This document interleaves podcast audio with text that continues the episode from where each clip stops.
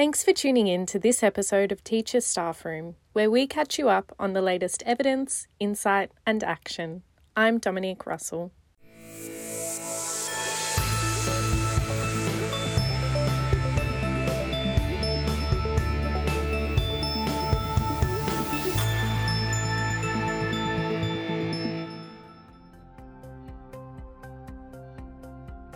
In this episode, we're looking into leadership. Many educators are engaging in leadership practice as part of their day to day work, no matter what position they hold in a school. So, whether you're a principal, a leading teacher, or an aspiring leader, there's something for you in this episode. Like each edition of Teacher Staff Room, I'll take you through these topics along with other noteworthy stories. I'll also be posing some questions throughout this podcast, so feel free to pause the audio as you go gather some colleagues, and discuss together how these stories could be relevant to your school context. Let's jump in. The first story I'd like to take you to is all about the Catholic Education Diocese of Cairns tackling teacher supply and demand issues. Vicky Bell, Director of Leadership and Professional Learning at the Diocese, discussed with our editor, Jo Earp, about how their strategy was to initially target the attraction, recruitment, and retention of beginner teachers. The first year teachers program focused on the recruitment process of beginner teachers and how to retain these teachers beyond their first three years in the job. In the article, Vicky Bell shares what they've learned since the program's inception in 2017 but here's a little of what she had to say about how she's adapting her recruitment process using what she's learned. For example, I used to present to final year pre service teachers focusing on employment conditions, permanency, additional allowances, etc. Now I focus on the support offered to early career teachers, the ability to fast track to leadership, ongoing professional growth opportunities, flexible employment opportunities, and teacher well-being. So, this topic brings me to something for you to reflect on as a school leader. What are the challenges you face in recruiting and retaining staff? How do you support beginner and early career teachers? When was the last time you reviewed your induction program? And do you gather feedback from teachers on the support programs available? Now, just on the topic of recruitment and retention, you might have seen an infographic we published sharing some of the data to come from the annual Principal Occupational Health, Safety and Wellbeing Survey. The survey had over 1,800 responses in 2020, and these respondents shared information on their years in service, their age, and their retirement plans. It showed that 27 years is the average years of experience for school leaders, and almost 7% plan to retire in 2021. If you'd like to review more information about the demographics of school leaders in Australia, you'll find the link to the infographic in the transcript of this podcast under the podcast tab at teachermagazine.com. Moving on to another topic now, and I'd like to highlight a podcast episode we published just before this one. I spoke with a team of academics in Western Australia about a really interesting pilot study they completed, which looked at how schools can reduce their carbon emissions. The part of their pilot study I found most fascinating was the fact that 60% of the activities the schools employed to reduce emissions were completely cost free. So the actions were not only effective, but they came at little imposition to schools. Here's one of the academics, Portia Odell, on one of the most successful cost free initiatives implemented by schools. Um, yeah, so one of the most successful actions that schools did that involved no cost was actually a switch off protocol for the end of school day, weekends, and over school holidays. So when we looked at the school's energy consumption during the school holiday periods, both before and after they implemented a switch off protocol, which basically just meant someone was in charge of making sure all the lights and computers were off and nothing was running, um, that the schools who implemented this protocol, which was 10 of the schools we were working with, uh, saved reduced their energy use by an average of 12%. Um, and the financial savings that were associated with that um, varied because of, you know, some schools actually had rising energy costs and others um, had just a bit of a different context.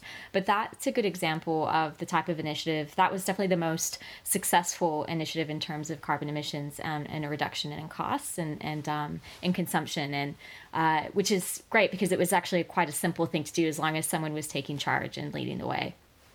So think about this. As we just heard, schools involved in this study that implemented a switch off policy reduced their energy use by an average of 12%. So, do you make sure you turn off your computer and any lights you've been using when you leave school for the day? Is a switch off policy something you could consider for your school community? How could you empower students to champion a policy like this? Another recent story highlight for me was the story of a school leader in New South Wales who acted on student feedback about their desire to improve the toilet block facilities in a pretty creative way. Paul Cuthbertson, principal at Russellvale Primary School in the northern suburbs of Wollongong, enlisted the help of a local artist to liven up the area of the school, following feedback that the area felt quite dark. He worked closely with the artist to decide how they could brighten and bring colour to the area, and decided on painting the external building with colourful depictions of local wildlife. The entire school community loved the work so much that they commissioned the artist for a second job, this time concentrating on the school's sports shed. In the article, Paul discusses why it was important to display local wildlife and how it's brightened student spirits. So, Paul's experience brings me to an interesting point to consider. Think about an area in your school which has been identified as one that needs some physical improvements. How will you decide which improvements you'll make? How will staff, students, and parents be consulted? Has the use of colour or art been raised as an important element? And how could artwork be used to reflect the school community in this particular area? We also heard from Andreas Schleicher, Director for Education and Skills at the OECD, who shared some initial findings from the organisation's survey on how schools responded to the pandemic. In his column, he talks about tracking education developments during the pandemic, the impact of school closures and instructional time lost, communication with families, going digital, assessment, and the impact on teacher work. So he certainly covered a lot in his column. To read the entire article, you'll find the link in the episode transcript at our website. But in the meantime, here's a nice summary from Andreas. It will be crucial that the many good experiences learned during the pandemic will not be lost when things return to normal, but provide inspiration for the further development of education. That is also about finding better ways to recognise, reward, and celebrate success to do whatever is possible to make it easier for innovators to take risks and encourage the emergence of new ideas. On this same topic, we've shared the story of how the leadership team at St John's Catholic Parish Primary School in Melbourne relied on their firm focus of staff wellbeing that was in place before COVID 19 hit, all through the pandemic. As Melbourne went into lockdown, the team continued to facilitate their scheduled staff meetings. During these meetings, teachers were able to complete the wellbeing surveys, the leadership reviewed these results, and used this data to plan meetings to meet both the wellbeing and the professional learning needs at the time, with a focus on technology. Here's what Principal Maureen Stella had to say. We knew from our regular check ins with staff that our teachers were feeling overwhelmed. As a leadership team, we discussed how we could best support them we decided to put their existing professional learning targets on hold and instead address the urgent challenges. We provided supportive well-being, tech, and professional practice learning opportunities to equip teachers with the skills and strategies they needed to do their jobs well. So, thinking about this story, consider these questions. Does your school have a staff wellbeing policy? What support networks and programs are in place for staff? What impact does this have on student well-being? And as a school leader, do you regularly set aside time to focus on your own health and well-being?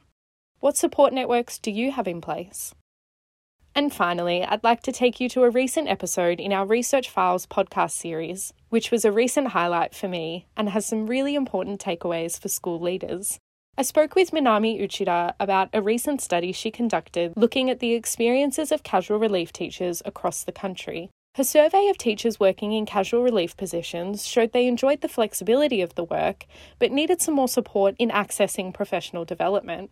On the topic of inclusion, the survey showed a mixed bag. Some teachers felt welcomed and included, and others didn't at all. On this point, Minami had this to say. Um, I think in terms of why they felt excluded or included, one of the main things was it just really depended on the atmosphere of the staff, in particular the executive staff. So, um, usually when casual teachers are hired by schools it's from you know the deputy principal or the head coordinator.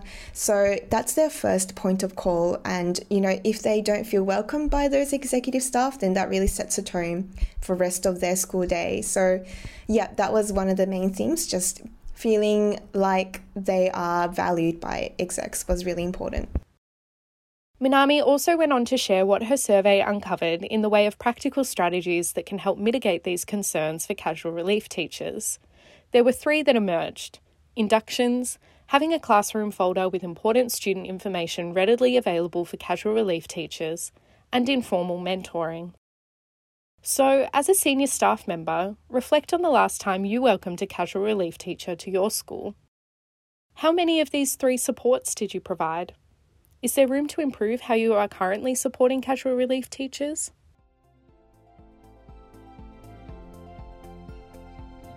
That's all for this episode, and you're now all caught up on the latest evidence, insight, and action in education. Links to all the content and resources I've mentioned will be in the transcript of this podcast, available at our website, teachermagazine.com